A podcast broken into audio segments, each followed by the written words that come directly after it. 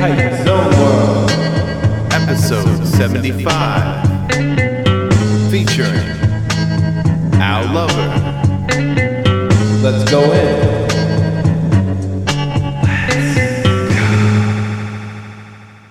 Zone World. It's been a wild week. I'm still on tour with Gavin Riley. We had a car accident go down in Houston, and um, I put something out on Facebook basically saying if you want to buy some stuff from the Height archives um, on Bandcamp, this would be an ideal time to do so. And at this point, people have bought so much stuff that it basically paid for all the damages of the accident. And um, I can't believe it. I've never done any kind of GoFundMe or Kickstarter thing because I always kind of thought you needed to reserve that for like a real bad situation or an emergency. And I did. And I just can't thank everybody enough for doing that. It's really incredible. Um, but on with the show, we got Al Lover this week. He's a great friend of mine and a great collaborator and one of my favorite musicians. And it was a real cool interview. We did it through Skype, so it sounds a little different, but it's real tight. The artwork this week, as always, is by Mike Riley at MikeRileyComics.com, and we're being hosted by Splice Today. Check them out at SpliceToday.com. Let's, Let's go, go in. in. I grew up in Asheville, North Carolina, um, mountain town in western North Carolina, like on the border of Tennessee, kind of um, artsy, hippie town, kind of. I mean, it was like a little community kind of outside of downtown. Um, I don't know if it would be called a suburb because it's not really em- enough of like a metropolis to have a suburb, but it was like a neighborhood, I guess. Um, that was fairly close to the downtown area. You know, if you could call it a downtown area. Was it like a hippie town back then, like the way it is now? It was blossoming hippie town, I guess. I mean, I think that's why my folks moved there initially, is because it was like one of those spots that was kind of not really popping, but people were moving there that were creative minded. Um, so yeah, it was there. I mean, I remember, I guess at least like when I was a teenager, you know, there was like art galleries everywhere and coffee houses and that kind of bohemian beatnik runoff shit. And what were your parents like? Oh, they were chill. Uh, my dad's like, uh, he was a graphic designer, fine artist, and my mom was a ballet dancer. So it was like super art, artsy environment. Oh, I never knew that that's what your mom did. Yeah, yeah. I mean, Or- she or was still she was does? stuff too, but yeah, like that was her, you know, her passion for a while. Seems like you inherited like a super tight music taste from your parents. Oh yeah, I mean, my dad was up on all the good rock and roll stuff back in the day. I mean, he liked, you know, classic blues and country, western, rock and roll. You know, you know, he was all he was a motorcycle dude, so he was listening to like, you know, James Gang and like Stooges and Velvet Underground and stuff like that. And he was from the north, uh, like the northeast, so like Ohio. New York, Ohio is kind of like where my folks, New York, Ohio, Michigan is like kind of where my folks collectively like grew up.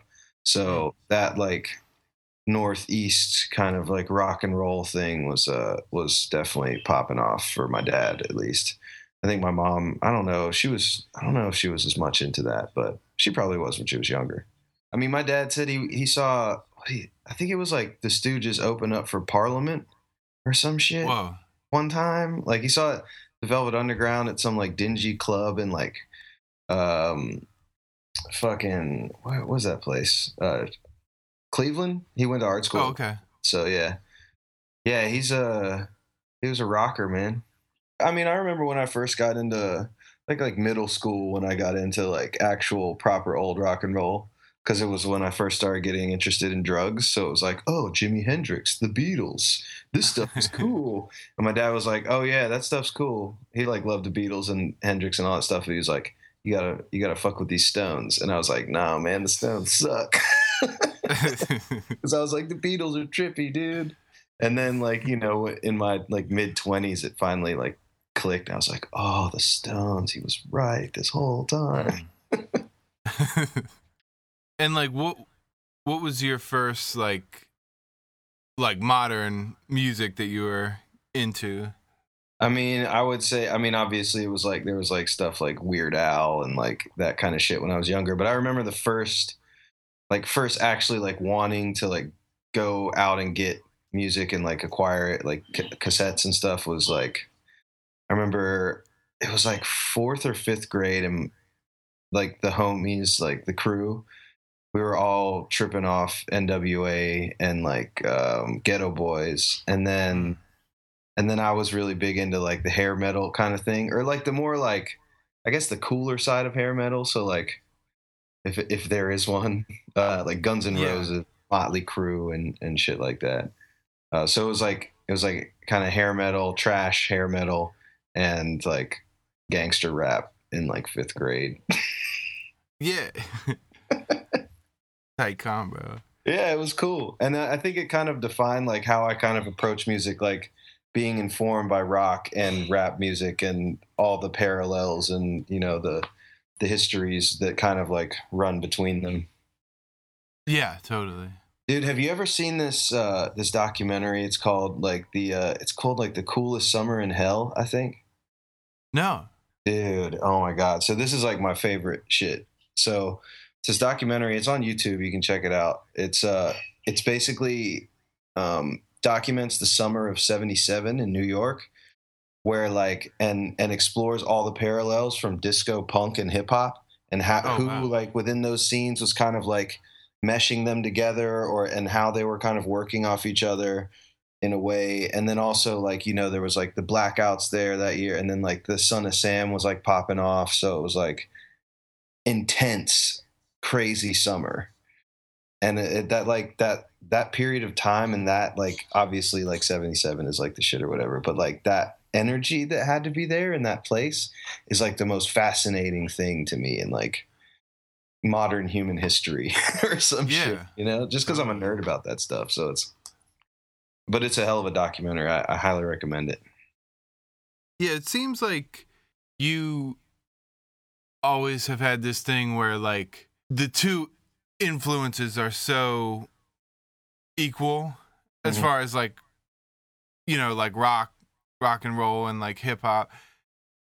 And you really don't care like how it lands. You know what I mean? Like Yeah. like I don't know. I've always found that really like influential. Well, I would say that. I mean, I th- I th- I think that that's something that I kind of saw in you too when I initially was introduced to you and your music. I mean, like you, like the first. What is it on? Is it Winterize the game that you got like the the Black S- Sabbath break on there? That's like pitch down. Is the it on? one like dun, dun, du- du- du- Yeah, yeah. yeah, the wizard. actually- No, no, it's actually um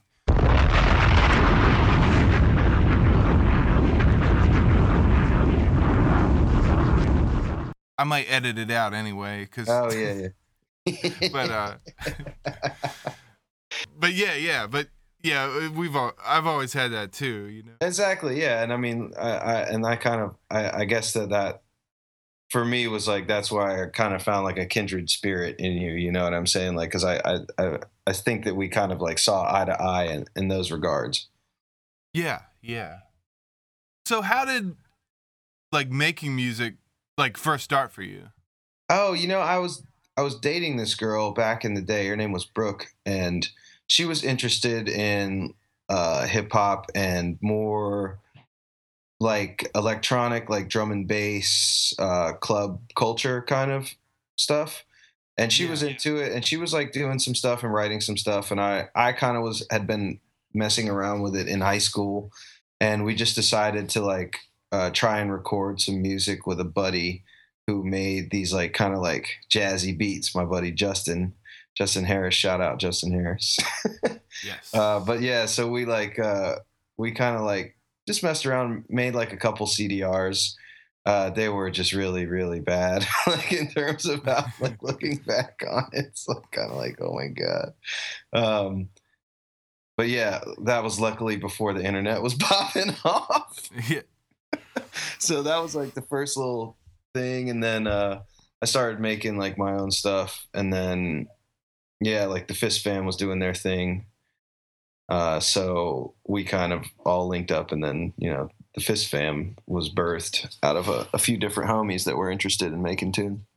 Was that like maybe like eight different MCs or, or something like that? What was like the main the main um was like five of us. It was Okay. my homie Gus, Philo, um, Jay Easy, Ronnie Mack, and then there was the homie Merkelson, and then me. And then there was like usually like we'd put out like a CD and it'd have like one person that was like oh, and then our, our homie Linus too, who who you know that used to live with me in SF. Um, Yeah.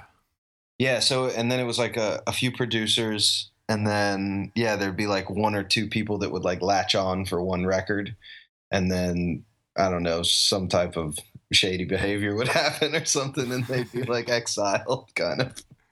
That usually was like the formula for a Fist Fam record. It's like let the homie come through, record some stuff, and then he just ends up being a dumbass, and then gotta like sever the ties. Right, right. yeah. And, and at the time, you guys were coming more just like underground hip hop, right? Uh, well, yeah, it was that. I mean, um, it was cool because there was like a, a crux there as well because like Philo and Ronnie Mack and Jay Easy came from a more uh, a background more informed by Southern rap. Um, okay. and then like Gus and myself, Gus also knew about all the Southern stuff, and I, I kind of did too, but I more gravitated towards like New York, um, East Coast kind of stuff, and then like the underground, like the West Coast underground stuff, and you know weirdo shit. Um, so there was this cool like collection of those those ideas informed by different different types of rap music. So it, it actually made the the product come out really interesting i think. Like the, the music was always really interesting. Whether it was good or not is up for debate but it was really interesting i think.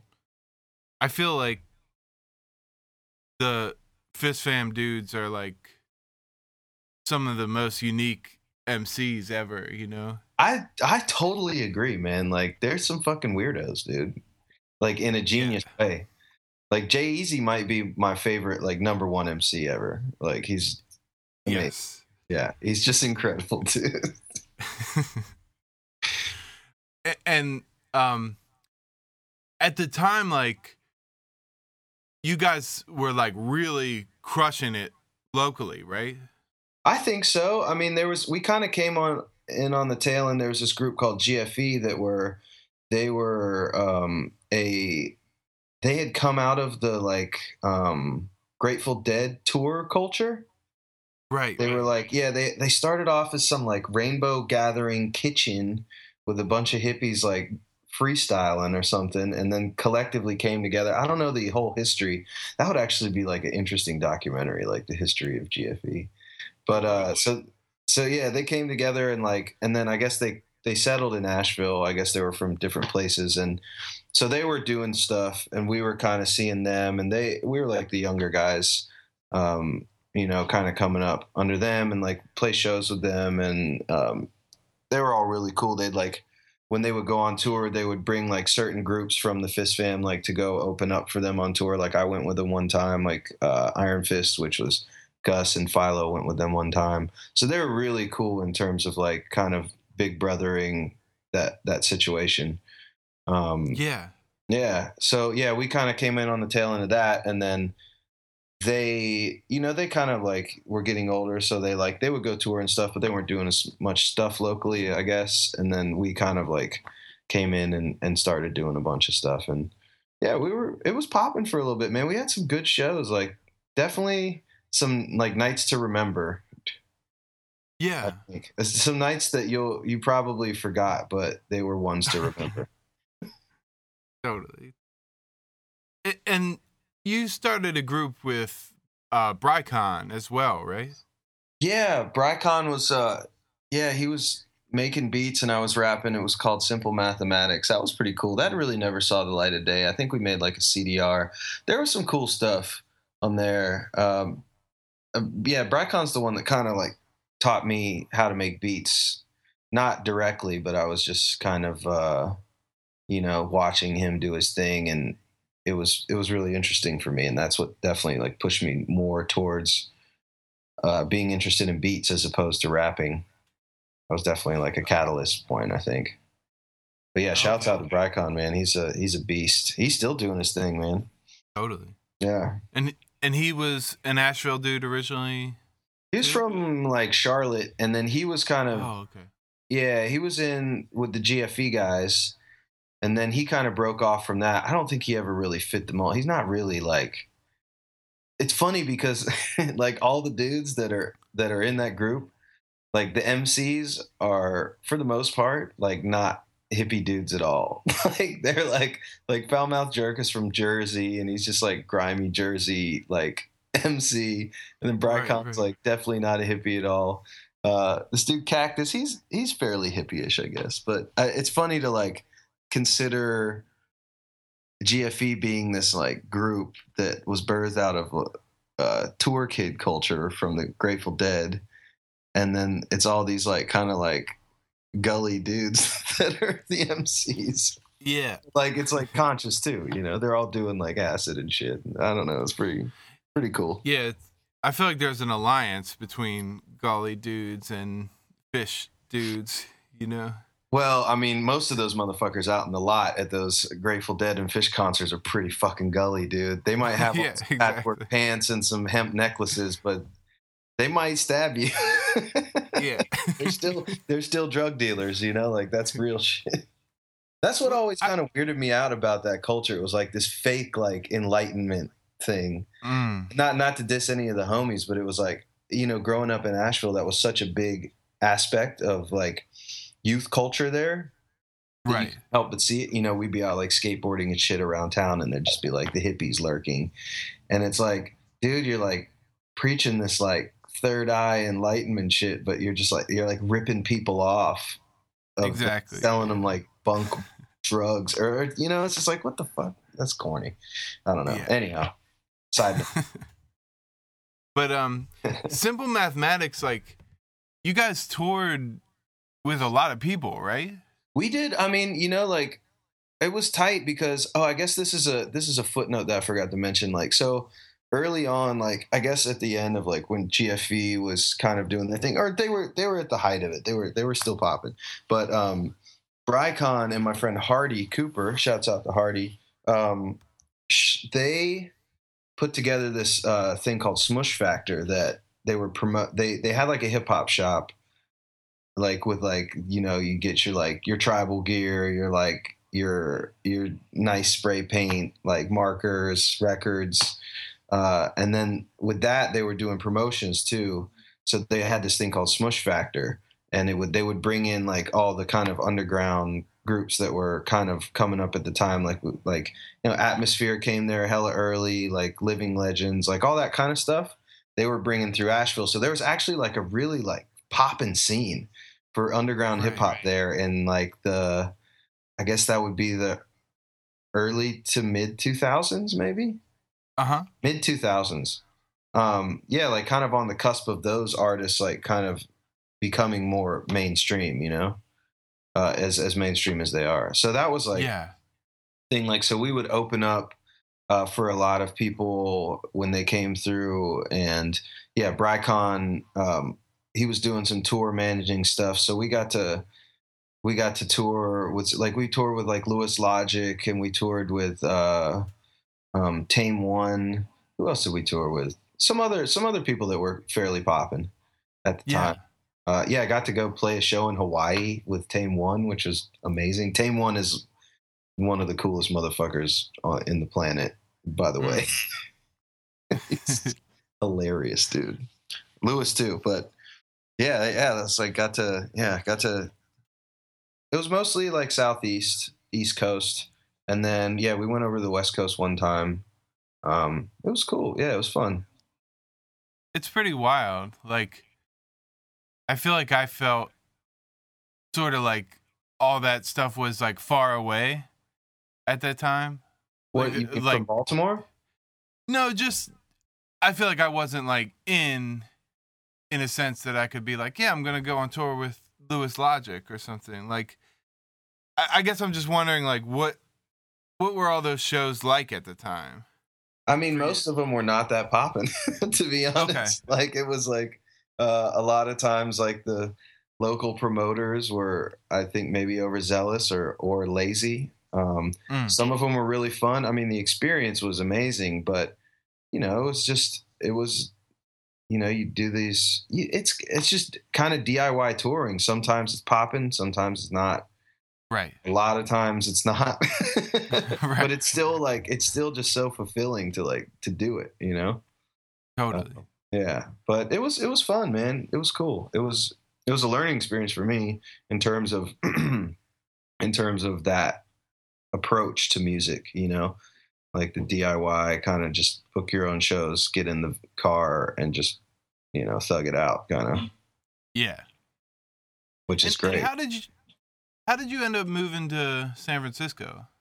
Uh, well, we had some through the Fist Fam and through like the GFE homies.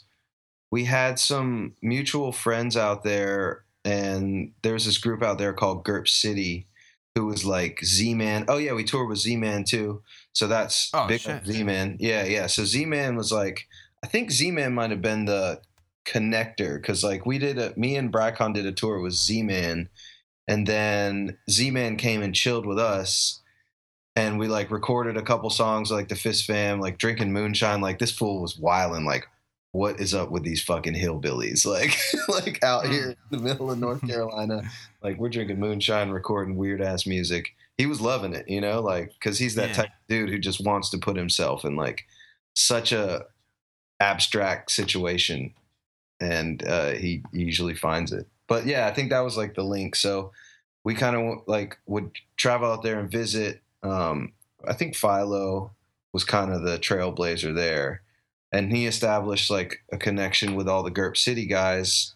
Um, and yeah, and just linked with them. Like uh, it was pretty cool, man. Like you know, like knowing like uh, Sacred Hoop from back in the day, like listening to their albums, and then like becoming friends with like Luke and Z and all these guys that were kind of, you know, kind of like really like looked up to in a way and really appreciate Totally. music and then you know becoming peers with them and just homies which is uh is really cool um and strange i guess in a way but so yeah so like we went out there Fist fam kind of went out there and then i kind of came shortly after and we oh and topper was another homie so topper topper was another homie that kind of like came through asheville and like you know like linked up with a bunch of people and there was like a connection between sf and asheville with these you know degenerate uh, piece of shit rappers.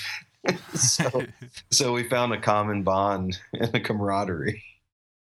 And yeah. then then we all just kind of moved out there just to you know kind of be closer to that and be more i think we had done what we had set out to accomplish in asheville and i, I don't think it was really necessary that anyone was there at that point anymore Yeah, and I always thought it was cool, like when you guys went out there, you really like like Fist Fam really embraced the like Bay Area sound, you know.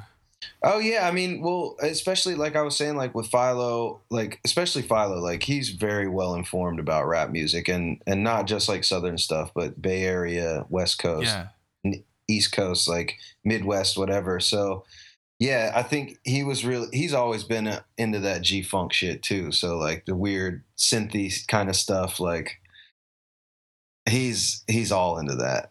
So Yeah. I think he like in, in terms of him being like one of the main producers of the group too, like I think uh, that sound came through a lot because he was so heavily influenced by that music and being around it and you know getting kind of pumped pumped in his ear at the time too.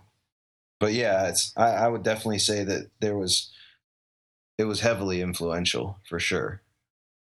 I guess you've been doing instrumental releases before that.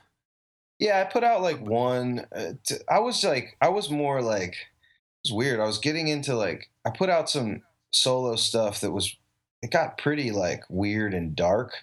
Um, and also like kind of, I got a beat machine. My brother sold me his MPC. And so I started messing around with it. And I was like really intrigued by also like soundscapes and stuff like that. So I started, cause like Asheville had like a really cool, like kind of noise punk kind of scene. Yeah. And so I'd be always going to those shows too. Like, you know, it'd be like always, again, like always going to the rap shows and then always going to like the basement punk shows and stuff too. So, and, you know, I was listening to a lot of that stuff at the time. And a lot of my homies were experimenting with those like weird, weird noise stuff. I mean, I, I'd say like Baltimore and Asheville have a pretty similar like steez in terms of weirdo punk, you know? Yeah. and like like there's some, definitely some parallels I think with the with the noise and the weirdo shit. So like I was seeing a lot of that and started getting interested in that too and like you know just just experimenting. You know I was getting pretty bored with rapping because it was just to the point where I was just like rapping about rap and just like oh man this is there's so many people that do this so much better than me. I should just stop rapping and listen to Sean Price. and so like yeah so i started yeah i started making some more instrumental leaning stuff and then made like i made one that was like half instrumentals half rap stuff on like a four track and then i was just like well i'll just make an instrumental thing and then Hmm. did that and uh Aqua Dust. yeah the aqua dust thing yeah. yeah and that was that was like 2000 i guess i was working on that around like 2007 and then put Hmm. out cdr 2008 and then that was the first like official like i made an instrumental album. And then yeah when i got to sf i was doing some rap stuff here and there. I was more focused on art so i was doing like more visual art when i got out there. That was kind Oh, of really? one of the reasons i went out there. It was like to be around the homies and the music and stuff but i was really stoked on like the art scene that was popping um so got there got hella discouraged because there was so much good art and i was like well fuck i don't really need to be doing this. So started doing some more music stuff. And then just was like man rap is boring. I just need to make some beats. So yeah Yeah. how that popped off. And like do you have a release that you would point to like once you were out there doing these instrumental albums that you feel it's like the first like official one kind of Uh, I guess you know, like there was a couple. Like I was doing some that were just, you know, just experimenting. You know, like trying, like yeah sampling off like old weird record players with weird needles that give like a different pitch and like, you know, like a lot of found sounds and drones and and uh running stuff through like delay pedals and yeah just got a bunch of like guitar pedals. So i was like messing around and like doing some cool stuff. But then i like did this thing where this there's this label called woodsist out of uh like brooklyn. And they do all this kind of like psychedelic weirdo folk rock type stuff um and i did like an unsanctioned remix project and put it up online and like made some CDRs and went to this showcase that they had and like we're passing it out to people. And uh, I don't think they were too stoked on that. I got a cease and desist right. them and their PR company. and they were just like, "Yeah, dude, like you know, not cool." And I was like, "Okay, sorry, but whatever. I'm still gonna leave it online. I don't." I was just like in my. It was funny because in my mind I was like, "Yeah, like I want to introduce this music. It's so amazing and I love it so much. I want to like introduce it to." maybe this different people that never knew that it existed. you know, like that was my like intent. And they were just kind of like, "Oh yeah, that's copyright infringement." And I was like, "Oh yeah, I forgot about that part." it's like I forgot there's a business aspect to music. right right Um, so that was like I think that was like the first thing that was like a catalyst for me kind of going on the path that that I that I am on now. Like it was that and then I did you know when uh Captain Beefheart died. Rest in peace, Beefheart. Yes. Uh, I did like a little like tribute thing and made some beats out of his first record, Safe as Milk, and then put that out online. And that that got a little like shine, I guess. I guess it was more like because of the time, like because it was like I made it like within like a week of him passing away, and then and put it out online, and, and you know some people were thinking it was cool. I think that was the first time I got like a negative review online, which was kind of cool. Uh, so that was that was kind of like, oh, okay, cool, scrutiny, tight. How did you like do it so fast? Were you just working on it nonstop? I just or had like, you been just working like- on it anyway? Uh, yeah, just like I just went in. I was like in the in the, the little nook up in the attic of my room, just you know, going at it. That's It came together pretty. I mean, that record is just amazing, and it's so sampleable. Like it was, Yeah.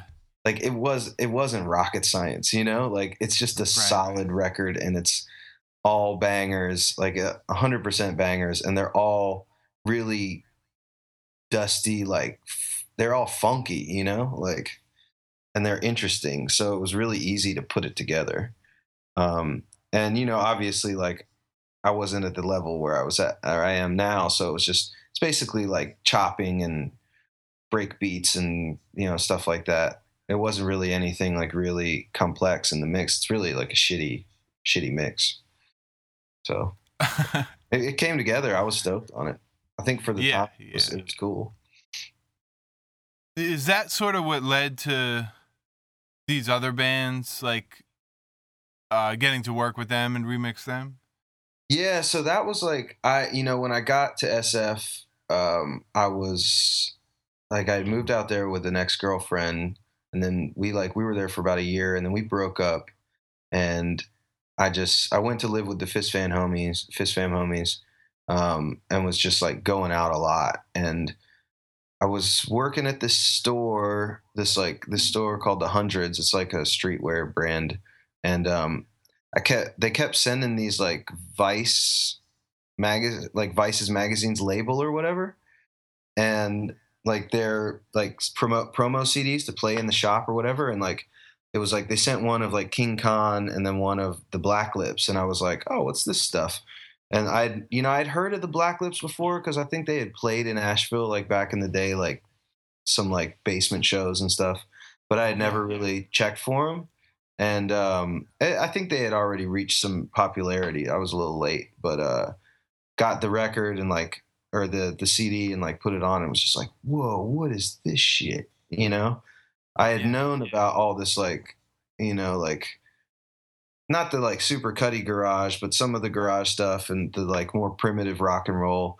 And I, but I wasn't really aware that it was like uh, in a resurgence, I guess Hmm. and like put that shit on and was just like this is like the coolest shit i've fucking heard and so off of that i started like kind of doing more research online and finding out stuff and then you know some homies in sf were were into um, a lot of the bands that were popping off around then like ty segall and and the ocs and started going to those shows like regularly and going to all the kind of like punk the weird like psych punk weirdo punk i guess that was popping off in in sf and i it was really cool man because i think i got to experience like one of those like cbgb eras you know in sf like it was like i mean these guys were playing like gay leather bars like the spot called the eagle and like you know these like really cutty little small dingy um dive bars like the knockout and um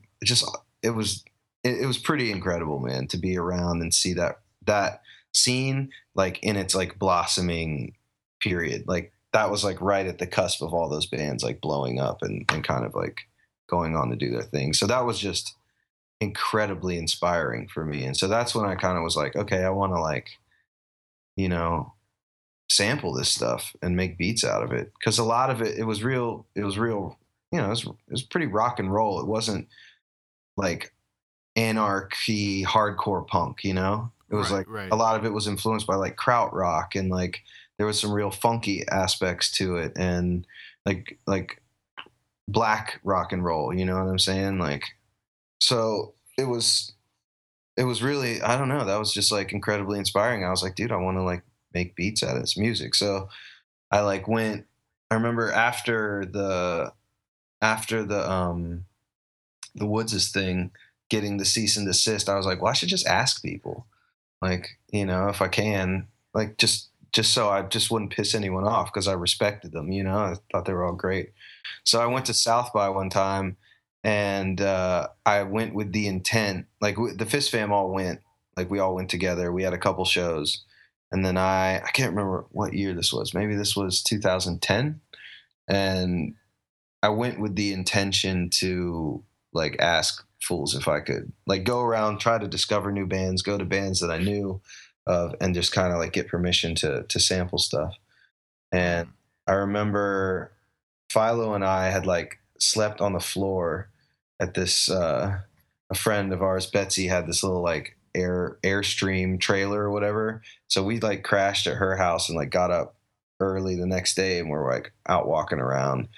And I had seen this band the night before called Shapes Have Fangs that I like I hollered at them about, you know, sampling some stuff and they were like, yo, if you like this because they had like a really like Bo Diddley vibe. Like the R and B element was really prevalent in their music, but it was all really tripped out.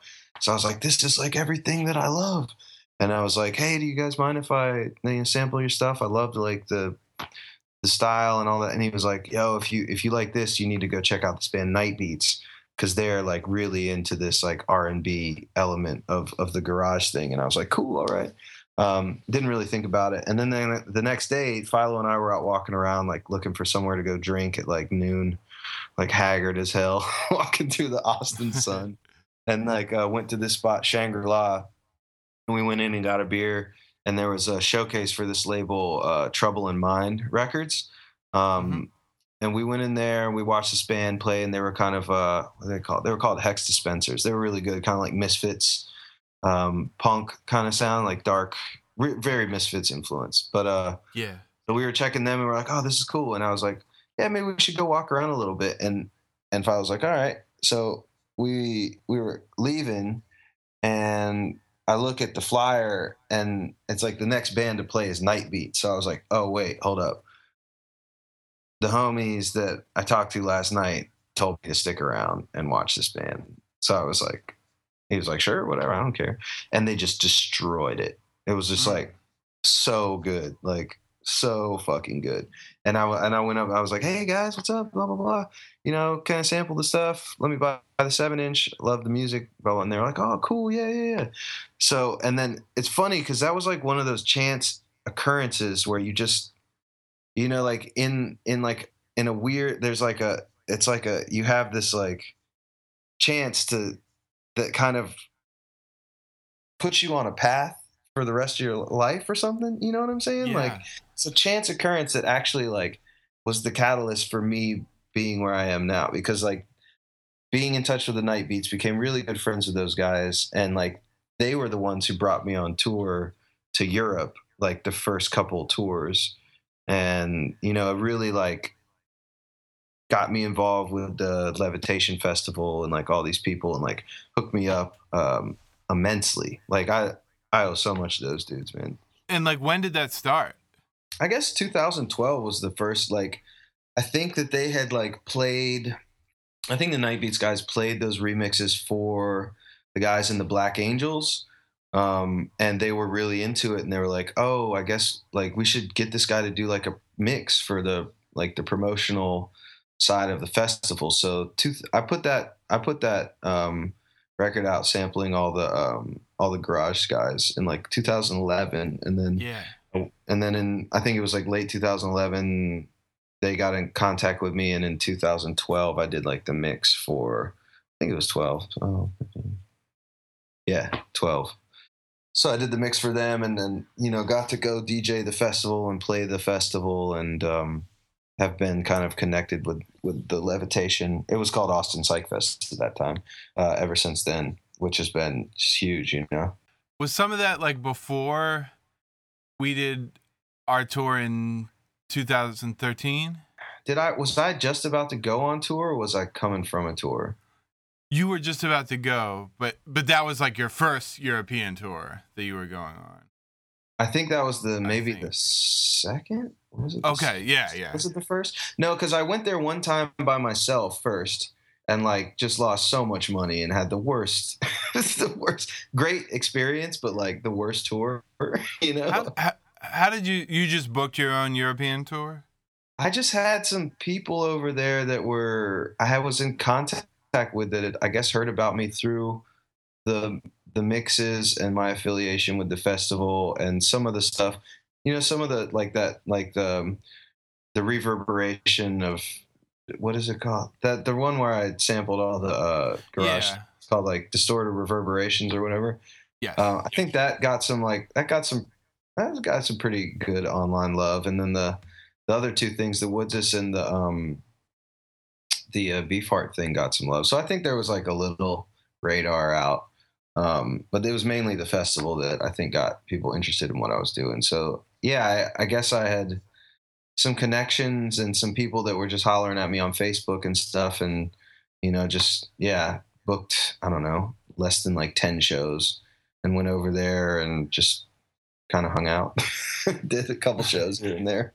I guess like just the lack of like guarantees and stuff made it I mean, yeah, there was a couple. There was a couple problem. guarantees. Like it was, it was cool. Like I definitely made a little money, but it was just totally inefficient. You know, I was just like going where I knew I could get shows and where I knew people. So there was a lot of long flights and train rides and stuff like that, and downtime where I would stay a couple days here and there. And like you know, if you're not making money, you're spending money. So it was just. Yeah. uh And then to get over there, I I had this this guy in Greece who wanted to bring me over. He's like, "Yeah, we'll finance the trip," and I was like, "Sweet." So I was like, "Hey, this is how much I paid for the ticket." He's like, "Uh, no, we can't do that."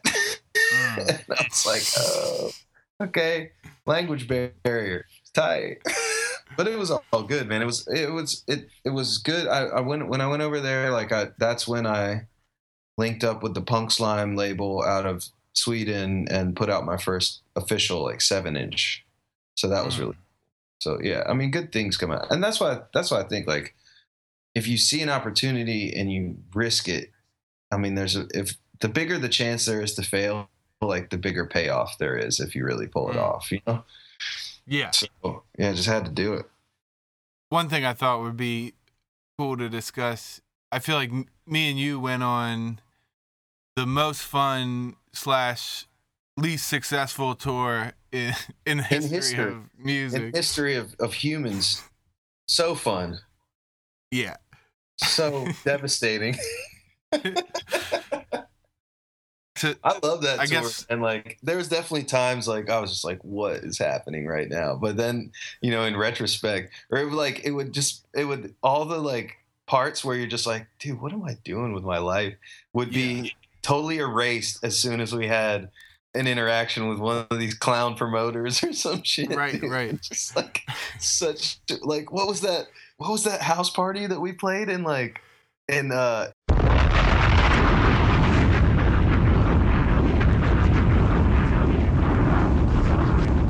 oh yeah. what was that guy's name?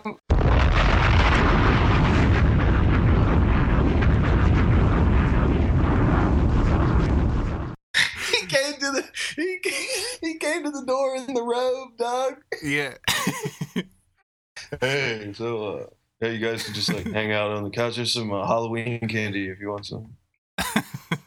what the fuck? and then dude was so nice with the loop pedals. You remember that? Oh yeah, yeah, yeah. Like as we were like walking out, it's like, oh wow, this shit's really good. Yeah. but they were like, dude, we need this morale boost Motel 6 right now. Yeah.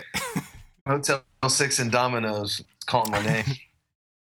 Yeah, it's weird. Like, I think when you go on tour, you rely on that. A few places will hold you down, yeah. even if, even if some fuck up. But like mm. in that case, it was just like the perfect storm, where I feel like we played like ten horrible shows in a row. oh yeah. It was a yeah, it's that was a that was a funny tour, man. but it was it was perfect in that way. You know, it was it was it was almost beautiful Yeah. in the in the amount of fuckery. Oh, plus, oh yeah. Speaking of fuckery, we were just listening to Star, shot Yeah. ninety seven the whole time, which is like total morale boost. totally. Shot ninety seven got us through that tour, man. It's really true. It really Like- is. And then and then he did the fake shot ninety seven interview. That's right. Dude, that was like that was one of the best things I've ever experienced. Oh, I'm so glad. That was like the that was like the peak of the tour for sure. The high Yeah. point. I feel the same. Well, so how did that tour go? You left for another European tour like right after that. Yeah. Uh, it actually made it so that tour was not as much of a failure financially. Right, right. You know, it was like went and did like the extremely fun, you know, financially just utter failure tour to, yeah, going over and having like a really, really great uh, European tour. It was That's it was awesome. cool, man. It was definitely like I was was like, and no offense to you or anything, but I was like, I need to just Oh, yeah. tour in Europe. like, fuck this shit. I feel you. But, But like, um, how was it going down? Like, had you locked down a booking agent by that time? Um. So yeah. So like the Night Beats guys, they had a booking agent, uh, this girl called Iranzu from Spain, um, and she had a, a company. She has a company called Zuma Bookings. I'm still with her today, but they were like, we want Al to come and be like this DJ slash opening, opening slot slash play the DJ after party after the show or something. So it was a really, it's really cool kind of concept. I think like play the show and then because people over there just party till six in the morning anyways it's like just put a dj on afterwards and keep everybody there just rock out Right. so so yeah they, they they wanted me to come on the road with them and iranzu hooked it up and you know got me on her booking agency and then i've been working with her ever since and she tour managed the couple tours with us she's great man amazing Yeah, that's awesome. amazing human being. Big big up Iranzu. It's interesting too. Do you think part of your role is like you're keeping the party going, obviously, but do you feel like you're kind of providing like some context for this music? You know, like like playing like some of the old stuff that it's inspired by. Yeah, I think so. I mean, I I, I think it's uh, definitely it can polarize people. Sometimes they're weirded out and be like, "What does this have to do with rock and roll music?" And then some people are just like, "Oh, this is totally awesome. I get it." People in Europe just get that shit more because there's a more there's I mean, obviously like electronic music came from the states, but it also went over to Europe and just got soaked up and then grew into this crazy other thing where in you know America it was like New York, Miami, Chicago and Detroit and maybe LA and then like everyone else was like what is this stupid electronic music Right, right. not not so much now obviously like there's there's a scene like the rave scene was popping off and you know there's electronic music was big but it, i feel like it wasn't as embraced over here as it was over there. Like people over there like they'll go to the folk show at like six and then go see the rock show or the metal show at night and then they'll go to the rave at till six you know? Like they're just more i think open to uh you know different different type of stuff. There's not there's not much of like no one really cares about like genres and stuff like that besides the people that are just completely dedicated to like one genre over there like you get all these mod dudes who are like no i only listen to garage rock original pressing Right. it's like right. okay cool i wish i had $700 to spend on that record Right, right. So like going over there and doing that, I'm sure that was uh, uh in influence on the new record. All of it, yeah, it's all def- definitely been. I mean, I'm, I guess you know, I don't know how familiar you are with the like last like five, um, but the progression has definitely been like more increasingly increasingly influenced by what's over there, what I've seen over there, like Yeah. you know like what I, you know what I was doing like in terms of like combining the rock elements and the and the hip hop and the electronic elements together it's like old news over there you know what I'm saying? Like people have been doing that shit over there forever um, and doing it really fucking cool and well. So to be more exposed to that history over there which I was not really aware of see more electronic music like you know actually go out like to these like interesting electronic shows and stuff like that and like late night things and um, be around you know people's that you know hanging out with people that are just like oh yeah check come check out the record collection like let me play you this like let me play you this like it's just been yeah i've been soaking it all up man it's really uh really been great it's a blessing for sure Yeah.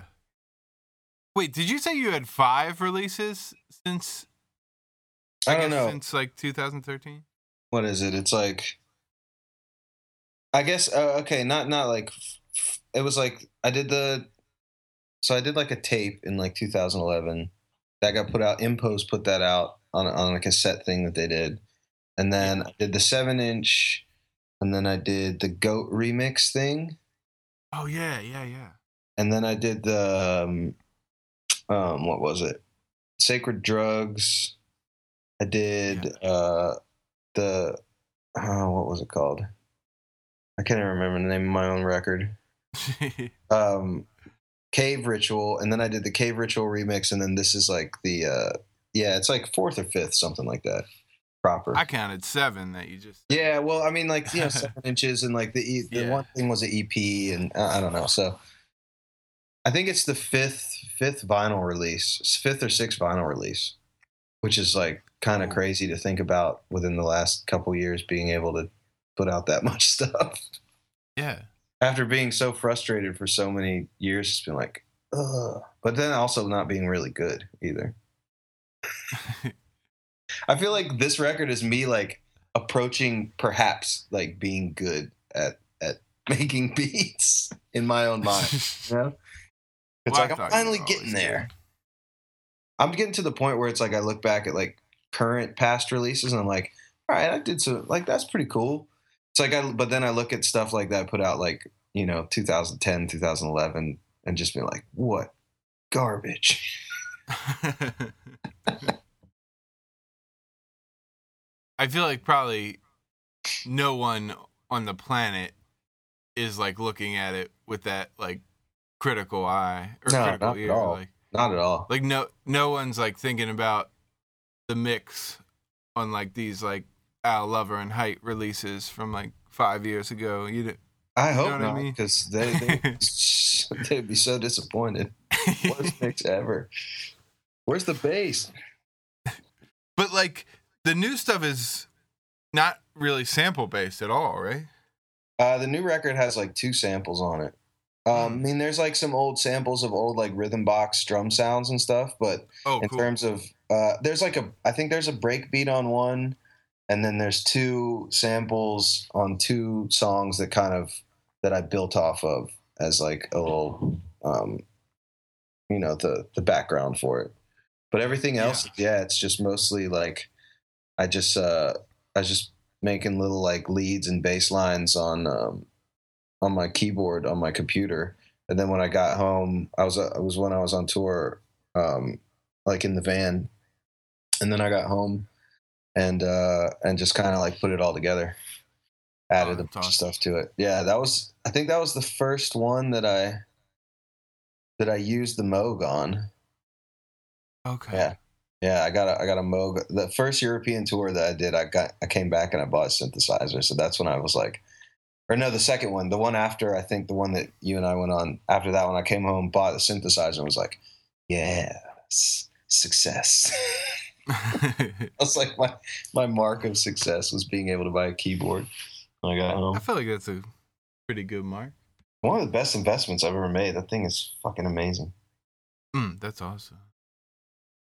So, what inspired this move? We were talking about it before we started, but to Austin. Um, well, I just, you know, I was just I have a bunch of homies here. A lot of the homies in SF, like the music homies, um, dipped. You know, everyone moved and couldn't afford to live there anymore. Mm. So, and and even like past that, like a lot of the bands that I was really feeling and and stoked to be surrounded by and kind of in that scene, like viewing these people play all the time, like moved away, and uh, and I was just like, and there's still good music there, obviously, but it it just was like, damn, like it's not as popping as it used to be uh, in those regards. And so I was just Right. like, maybe I should just go somewhere else, you know, somewhere. And the festival was here. I wanted to be closer to that. I've been working more with them uh, recently, and uh, and yeah, I just I just thought it would be a good move. I kind of needed a little break from the excesses of of the city and Mm. Little country living. Man, I want to just live out in the middle of nowhere and grow vegetables, and like make music. That's awesome, man. Yeah, at least for a couple years, just Yeah. like compressed for a while. Yeah, doing all that like touring and stuff like over in Europe. I mean, like definitely put my body, uh, aged my body probably ten years. You know, like hard living, dude. Good times and hard living. so you feel like you need to like when you're not on tour be very much chilled out. I would like to be. I mean, I'd like to Yeah. be just more chilled out in general. I've been like trying to get on this health kick and like, you know, eating more plant based and um, trying not to drink as much, you know, like to look after myself, exercise and shit. You know, I'm getting old, so it's just like need to need to come correct in that department. Word, word. Yeah. like as far as I mean, I know you just put something out, but do you have anything on the horizon that you'd like to mention? Yeah, I have something I'm working on now that is like just kind of just outlines basically. But last time I was in Europe, I was like, I had like an existential crisis breakdown in Paris. I was in Paris for like two weeks. And I feel like it was kind of fitting because it was like autumn in Paris and it was rainy and it was like, I was depressed and I was like, this is very poetic. and I was like, I was like, well, I need to like create something because I know I figured out like that's what I was like. That's why I was going insane because I wasn't I wasn't able to be in a creative space. Um, so I was working on something. I started working on something that is more just like uh, arpeggiation, drone, weird shit. Yeah, I don't know. We'll Mm. see. It's it's definitely like getting more and more minimal and um, abstract, which is something I'm pretty excited about. But I got to wait till I have a place um, to sit down and and finish it. Um, and then I also I, f- I did a, I made a record. I stayed in Holland for a couple weeks and kicked it with these guys It's called uh, uh, Cairo Liberation Front. They're these two Uh-huh. dudes, younger dudes that um, they do this. Uh, they do this DJ stuff of this Egyptian music called Electro Shabi, which is Hmm. this fucking amazing music that's like coming out of uh, of uh, Cairo right now, like from the like the lower, you know, like the lower income communities and stuff, and it's amazing. Like it's Mm. it's so punk in spirit, but it's also like super informed by like hip hop sensibilities, like American hip hop sensibilities, but it's completely it's like they'll have, there's like a couple different kinds. There's like I guess there's like the electronic electronic kind, and then there's these guys that'll just like they'll set up like two drum sets and play like live in the outside, and then a guy like with a crazy Casio keyboard, and they just freak these like you know kind of Arabic scales and just while out, and it's super dancey and it's so cool, man. So they're like they're trying to like introduce that to Europe because they're they, they just kind of discovered it somehow and they've been you know going back and forth like trying to do some like uh, beats for these guys and remixes and trying to just promote it to uh, to Europe which is really cool. And like you know, they're kind of like on some like we want to like introduce this to like help dissolve some of the like Islamophobia. You know what I'm saying? Because it's like it's like this is like Middle Eastern stuff that like like these are just kids in middle in the Middle East that are just trying to do their thing. It's like uh, you know with the climate there and it's not a political agenda or anything. It's just like it's it's in the back of their mind. So I think that's really really cool. And um, anyways, so I was hanging with them for like a couple weeks, and we made a record. Uh, it's like an EP. It's like six songs uh, that we're looking at to try to get a label to um, to put it out now. I think we got a little interest, so um, hopefully that'll be out soon this year. Oh wow, year. that sounds That'd awesome. Yeah, yeah, it's like kind of like my style, like beats, drones, uh, harsh overdrive type stuff, and then they have this like you know Arabian uh, synthesizer, so it's got like the like the cool like Arabic scale like synth freak out type stuff. It's pretty cool. It sounds like like it's kind of got like a video game eight bit kind of sound to it. Yeah.